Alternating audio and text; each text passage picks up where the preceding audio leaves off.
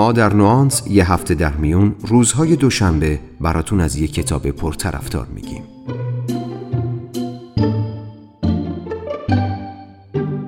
نوانس.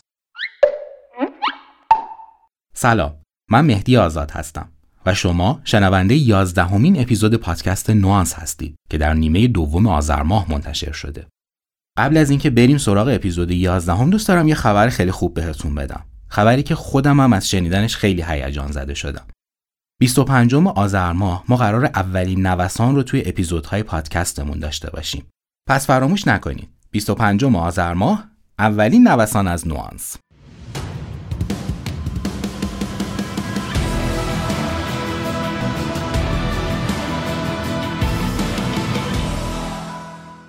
تو این اپیزود قصد دارم کتاب استریم فایندر اثر تام راس رو به شما معرفی کنم.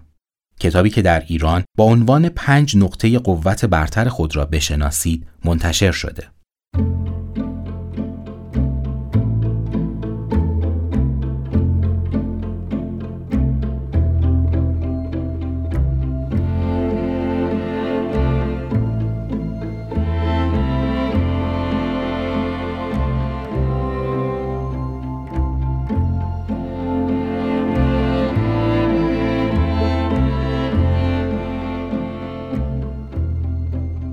تامراس سال 1975 توی آمریکا به دنیا اومد.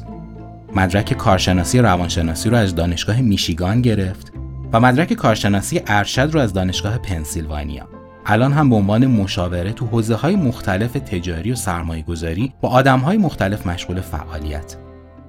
از این آدم کتاب های زیادی توی ایران چاپ شده. کتاب های مثل چگونه بخوریم، بجنبیم، بخوابیم یا کتاب سطل شما چقدر پر است. و البته کتاب پنج نقطه قوت برتر خود را بشناسید. این کتاب شاید مهمترین و کاربردی ترین کتاب تامراس باشه. کتاب تامراس خیلی متکیه بر نظریه کلیفتون.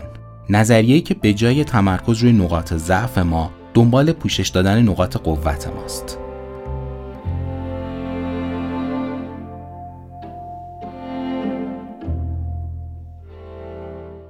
احتمالا با شنیدن اولین بخش از معرفی این کتاب به این فکر می‌کنید که ایده کتاب پنج نقطه برتر قوت با ایده کتابهایی مثل طرز فکر یا سرسختی در تضاده. اما این دو ایده نه تنها تضادی با هم ندارن که از غذا مکمل خیلی خوبی هم برای هم هستند. ماجرای کتاب پنج نقطه برتر قوت با نقد رویکردهای معمول تو حوزه آموزش و پرورش شروع میشه. اگه به دقت به این برنامه ها نگاه کنیم چیزی که تو نگاه اول متوجه میشیم اینه که این برنامه ها روی نقاط ضعف ما متمرکز شدن. مثلا اگه من نمره فیزیک خوبی ندارم باید ساعت های زیادی روی این درس تمرکز کنم. باید تو کلاس های خارج از برنامه شرکت کنم. باید کلی مسئله حل کنم تا نمره فیزیکم به سطح بقیه برسه. مشکل این ماجرا کجاست؟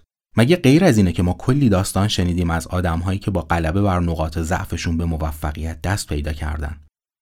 آدمهایی که از نظر جسمی ناتوان بودن اما هیچ حد و مرزی برای خودشون قائل نشدن. آدمهایی که تو ورطه فقر زندگی می‌کردن اما تونستن ثروتمند بشن. این اسطوره ها سوژه اصلی خیلی از کتاب ها و فیلم ها و داستان های عامه پسند مطبوعاتیه. این داستان ها فرهنگ جوامع مختلف رو به این سمت سوق دادن که موفقیت یعنی پیروز شدن به نقاط ضعف. در نتیجه این قهرمان ها تبدیل شدن به اسطوره های موفقیت زمان ما.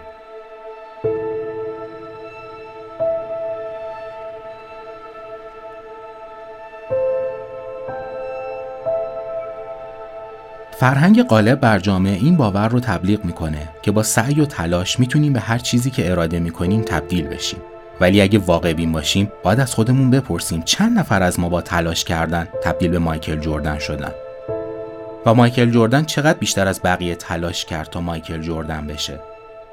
فکر می‌کنید چقدر باید کوشش کنید تا شبیه به اینشتین بشین؟ البته منظورم از نظر قیافه نیست. یا برای اینکه غزلهایی در حد حافظ گفته باشید چقدر باید تمرین کنید؟ می‌دونیم که هیچ جوابی برای این سوالا نیست. پس شاید بهتر باشه اون باور غالب بر جامعه رو به یه شکل جدید اصلاح کنیم. شاید بتونیم با تلاش و کوشش به هر چیزی تبدیل بشیم. اما با شناخت توانایی های ذاتیمون خیلی سریعتر پیشرفت می‌کنیم دونالد کلیفتون پدر علم نقاط قوت تو دهه 60 میلادی بود اون تونست جهت دانش رفتار سازمانی رو در دنیا تغییر بده به این صورت که به جای تأکید بر نقاط ضعف و اختلالهای روانی و شخصیتی تمرکز کارش رو روی نقاط قوت افراد قرار داد. کار بینظیر کلیفتون این بود که فهرست جامعی از توانایی ها و استعدادها فراهم کرد. تا سال 1998 کلیفتون به همراه گروهی از دانشمندان حوزه های مختلف علوم انسانی و تجزیه و تحلیل بیش از 100 هزار مصاحبه حضوری تونست این فهرست رو در قالب 34 توانمندی تنظیم کنه. این تحقیقات به همراه آزمون نقاط قوت کلیفتون توسط مؤسسه گالوپ به صورت یک مرجع بسیار ارزشمند در اختیار افراد و سازمانها قرار گرفت. همین تحقیقات کلیفتون دستمایه نوشتن کتاب تام راس بود. اون که قبلا هم کتابهایی برای مؤسسه گالوپ منتشر کرده بود، تو این کتابش تلاش کرده مهمترین و کاربردی ترین اطلاعات مرجع گالوپ در نقاط قوت شخصیتی رو گردآوری کنه و در اختیار ما قرار بده. کتاب تامراس از 34 بخش مختلف تشکیل شده که هر بخش از اون یکی از نقاط قوت رو با جزئیات کامل به خواننده معرفی می‌کنه و بعد چند مثال واقعی برای درک بهتر اون استعداد رو می‌بینیم. هر بخش از این کتاب ایده های عملی رو مطرح می‌کنه مخصوص به آدم هایی که اون توانایی خاص رو دارن. سرآخر هم ما رو هدایت می‌کنه که چطور می‌تونیم با آدم های مختلفی که هر کدوم توانایی های متفاوتی دارن همکاری داشته باشیم.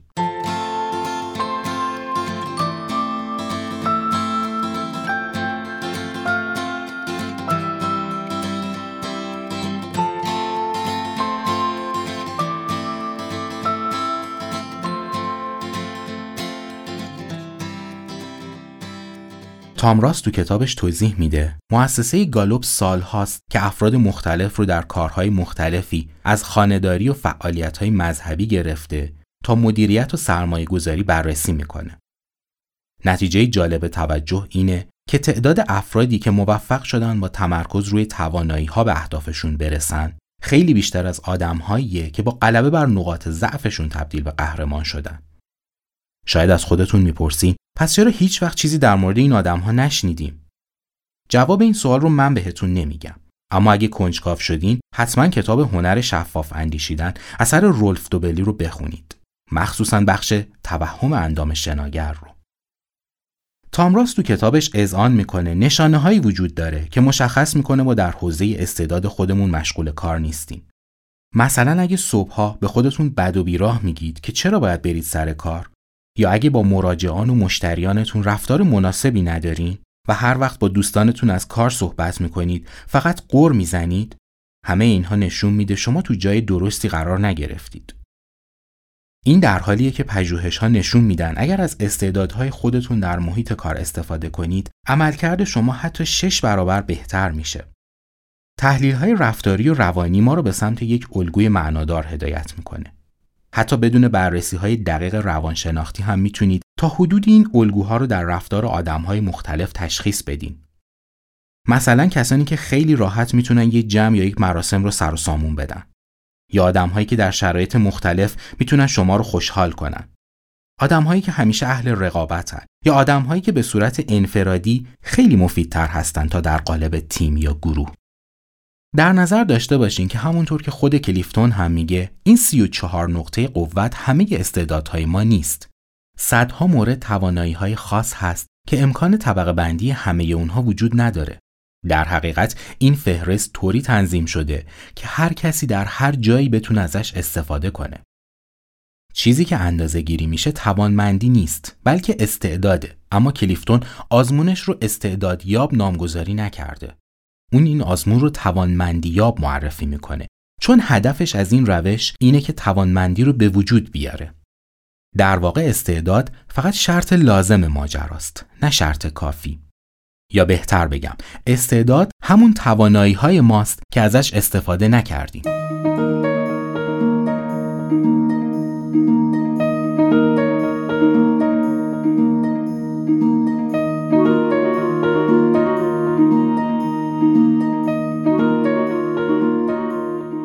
آدم ها در طی زمان تغییر می‌کنن اما یه سری خصوصیات ثابت شخصیتی وجود داره که تقریبا در تمام زندگی همراه ماست. تحقیقاتی تو کشور نیوزلند در طی 23 سال نشون میده خصوصیات شخصیتی که تو سن سه سالگی از خودمون نشون میدیم با خصوصیاتی که در سن 26 سالگی داریم شباهت خیلی زیادی داره. اما همونطور که اشاره کردیم از دیدگاه کلیفتون تنها استعداد کافی نیست. در واقع این معجون توانمندی از چهار ماده تشکیل شده که فقط یکی از اونها استعداده. ستای دیگه میشه دانش، مهارت و تمرین. اگه ذهنمون خالی از دانش باشه، اگه تمرین کافی وجود نداشته باشه تا به مهارت دست پیدا کنیم، هرگز نمی‌تونیم از استعدادهامون استفاده کنیم. با این توضیحات امیدوارم ابهامی که اول پادکست مطرح کردم براتون برطرف شده باشه. در واقع این مفاهیم نه تنها تضادی با هم ندارن بلکه مکمل همدیگه هستند. تبدیل استعداد به توانمندی فقط با تمرین و آموزش ممکن میشه. مثلا فرض کنیم یه نفر استعداد ژنتیکی رشد عضلات رو داره اما هیچ تمرینی با وزنه انجام نمیده. شخص دیگه ای رو داریم که این استعداد رو در اون حد نداره اما طبق برنامه مشغول تمرینه. به نظرتون بعد از یک سال کدوم یکی عضلات متناسب تری داره؟ اگه فرض کنیم استعداد یعنی روش طبیعی تفکر، احساس یا رفتار و سرمایه گذاری یعنی زمانی که صرف تمرین و آموزش می‌کنیم پس توانمندی یا نقطه قوت میشه حاصل ضرب استعداد در سرمایه گذاری. تو مثال قبلی فرض کنید نمره استعداد نفر اول ده و نمره استعداد نفر دوم چهار باشه. نمره تمرین نفر اول یک و نمره تمرین نفر دوم سه. خودتون اعداد رو تو هم ضرب کنید تا متوجه بشید چرا نفر دوم بعد از یک سال اندام ورزیده تری داره.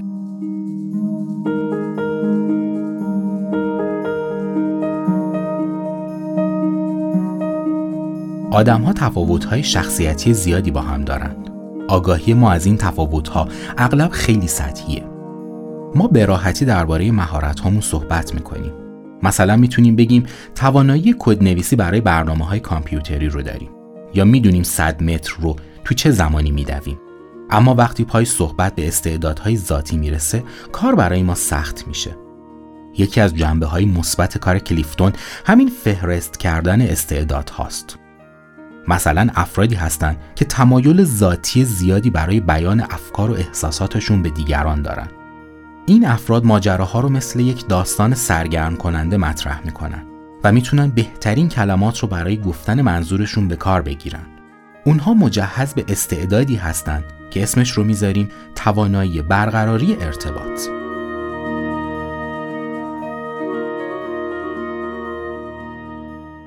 تام راست تو کتابش توضیح میده از دید کلیفتون ما فقط به یک استعداد مجهز نیستیم. هر استعداد با زمینه مختلفی از توانایی های دیگه در ارتباطه. مثلا استعداد توانایی برقراری ارتباط با توانایی های مثل تعهد یا امتناع از بهانه جویی ارتباط مشترک داره. یا فرض کنید استعدادی مثل تفکر و تحلیلگری کاملا می‌تونن ارتباط تنگاتنگی با هم داشته باشن. این استعدادها تو یک زمینه مشترک به هم می‌رسن. زمینه‌ای که به فرد پنج نقطه برتر قوتش رو ارائه می‌کنه و این مطلب یکی از مباحث کلیدی کتابه.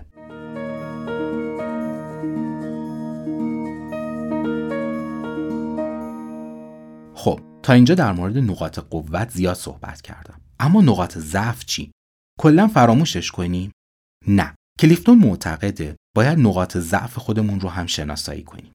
در این صورت می‌تونیم از روبرو شدن با موانع پیشگیری کرده باشیم. تامراس تو هر بخش از کتابش کمک می‌کنه بتونیم تشخیص بدیم آیا در استعداد خاصی ضعیف هستیم یا نه. فرض کنید متوجه شدیم تو کار روی جزئیات استعدادی نداریم. شناخت همین موضوع درهای جدیدی رو به روی ما باز می‌کنه. پس از حوزه هایی که مستلزم کار روی جزئیات هستن دوری می‌کنیم در عوض با استفاده از خلاقیت خودمون می‌تونیم راهبردهای متفاوتی برای مشکلمون پیدا کنیم. مثلا استفاده از نرم افزارهایی که برای مسائل طراحی شدن یا کمک گرفتن از افرادی که استعداد قابل ملاحظه‌ای در کارهای دقیق و توجه به جزئیات دارند. تامراس تو کتابش تأکید داره باید به نقاط کور رفتار و افکارمون آگاه باشیم. مثلا توانمندی عدالت و تمرکز روی مساوات نباید ما را از نتیجه و هدف قافل کنه. یا توانمندی فرماندهی نباید باعث بشه خودمون و اطرافیانمون رو با جنب و جوش و خواسته های تمام نشدنی کلافه کنیم. اگه کنجکاو شدید که استعدادهای ذاتی شما چی هستن، حتما برید سراغ بخش دوم کتاب.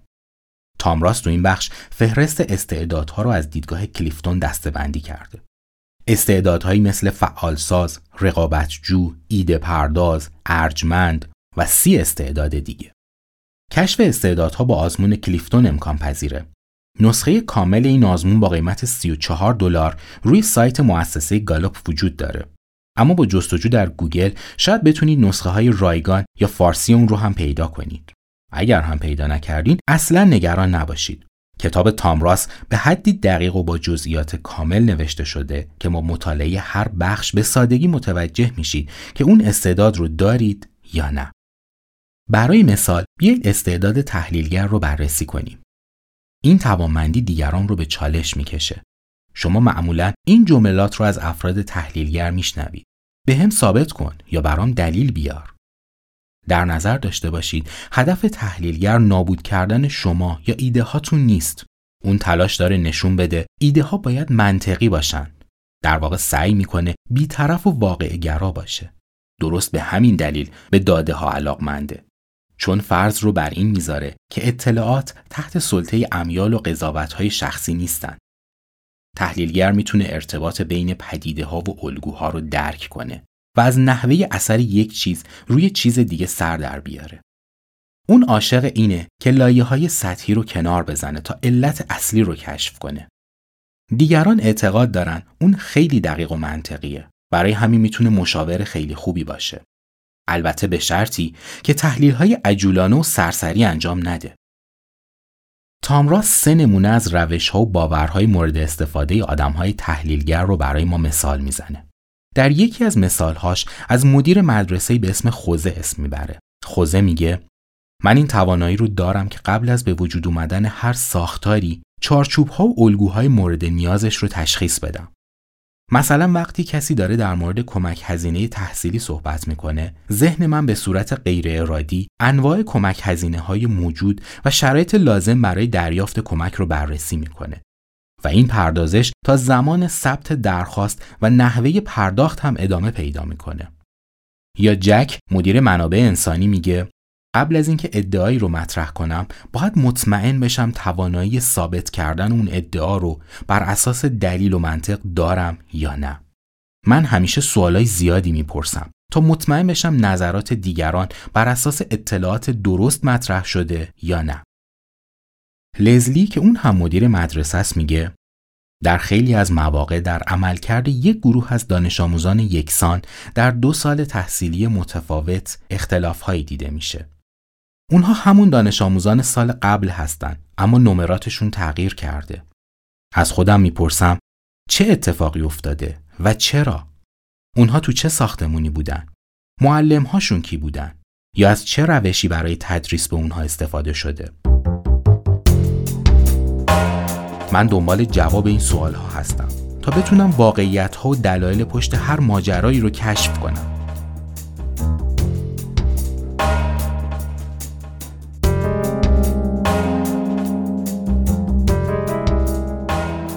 در انتهای بخش تحلیلگر تامراس ایده هایی رو برای افراد مطرح می‌کنه. مثلا بهتر اونها تو سازمان ها و پست های مشغول به کار بشن که به خاطر تحلیل ها بهشون پول میده. مشاغلی مثل بازاریابی، امور مالی یا مؤسسات تحقیقاتی پزشکی. تامراس به این افراد پیشنهاد می‌کنه برای توضیح دادن افکارشون به دیگران اونها رو مکتوب کنن یا با دیگران به صورت رو در رو گفتگو کنن. و یا حتی با اجرای سخنرانی افکارشون رو در اختیار دیگران قرار بدن. اون پیشنهاد می‌کنه تحلیلگرها با افرادی که استعداد فعال سازی رو دارن در ارتباط باشن. اینطوری سریعتر می‌تونن از مرحله تحلیل به مرحله عمل برسن. و زمانی که از درستی کاری مطمئن شدن تعلل رو کنار بگذارن و سریع اقدام کنن. کتاب تامراس پر شده از ایده های از این دست که من فقط چند تاشون رو براتون گفتم. هر بخش کتاب کلی راهکار داره برای شناسایی و اجرایی کردن استعدادهای شما و روشهایی برای تعامل بهتر با افرادی که هر کدوم نقاط قوت و استعدادهای متفاوتی دارند. شاید تنها نقطه ضعف این کتاب نبود تست جامعه کلیفتون باشه. تستی که می‌تونست خیلی دقیق نمره استعدادمون رو برای ما مشخص کنه. البته توضیحات و مثالهای تامراس به حدی گویاست که تونسته تا حدود زیادی این نقطه ضعف رو جبران کنه. شخصا این کتاب رو خیلی دوست داشتم و فکر می‌کنم همه ما برای زندگی فردی و رشد سازمانی می‌تونیم ازش استفاده کنیم. یک دسته دیگه از مخاطبانی که می‌تونن خیلی از این کتاب استفاده کنن پدرها و مادرها و البته مربیها و معلمها هستن. شناخت استعدادها و توانمندی های بچه ها می‌تونه راهکارهای قابل توجهی برای ارتقای توانایی های فرزندان و نسل بعد از ما باشه.